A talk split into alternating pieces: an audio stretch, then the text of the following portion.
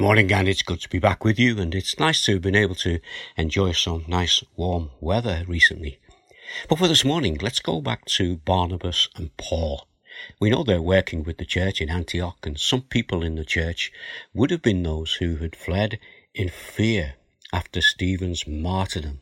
Remember, they fled from Jerusalem.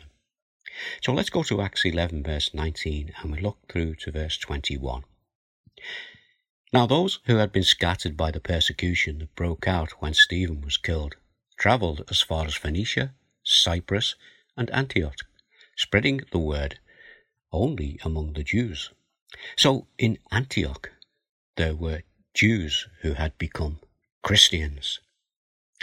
Then we read on in verse 20. Some of them, however, men from Cyprus and Cyrene, went to Antioch and began to speak to Greeks also telling them the good news about the Lord Jesus.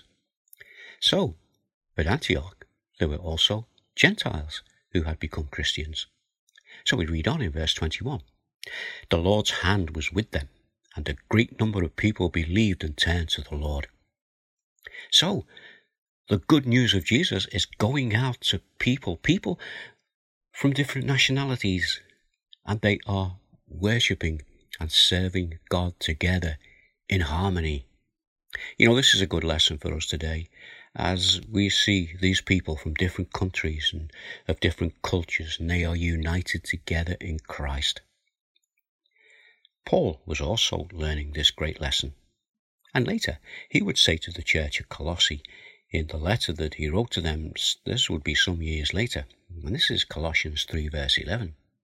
Here, there is no Gentile or Jew, circumcised or uncircumcised, barbarian, Scythian, slave or free, but Christ is all and is in all. And then again, he could write this to young Timothy as he's giving, giving him some advice uh, as to how to lead in the church. And this is 1 Timothy 5, verse 21. And Paul said this I charge you in the light of God and Christ Jesus and the elect angels to keep these instructions without partiality and to do nothing out of favoritism. You know, Paul is learning all about God's love. And let's have another quote from him, this time in the letter he wrote in Romans 8, verse 39. Neither height nor depth, nor anything else in all creation will be able to separate us from the love of God that is in Christ Jesus our Lord. You know, there's a lot of lessons here that we have to learn. And these are lessons that Paul learned. And these lessons enabled him to help others and to take the gospel to others. I want to just share the words of a hymn. I've done this before, this particular hymn. It's written by Anna Bartlett Warner in 1859. Now, I don't know if you know, but the, the hymn was based on the words um, spoken to a dying child in a fictional Christian based book written by her sister Susan. And Anna took these words that were originally a poem. And from those words, we have this hymn Jesus loves me, this I know, for the Bible tells me so. Little ones to him belong. They are weak, but he is strong. Yes, Jesus loves me.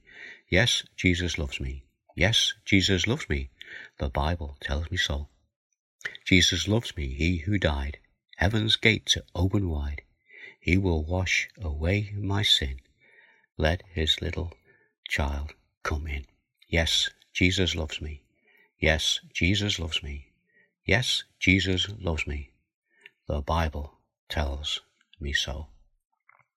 That's everyone, not just the little children, but it's the Greeks, the Jews, and it's also the Scythian, and it's also the rich and the poor, and all those people that Paul mentions and you know, Jesus loves you and he loves me and he died for us.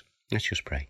Our Father, we thank you for these few moments that we spend around your word that we can learn not just about Paul, but we can learn about ourselves. And we can see how what you taught him, he was able to use to your glory as he became Paul, the great missionary. Father, we bring these things before you in the name of Jesus. Amen.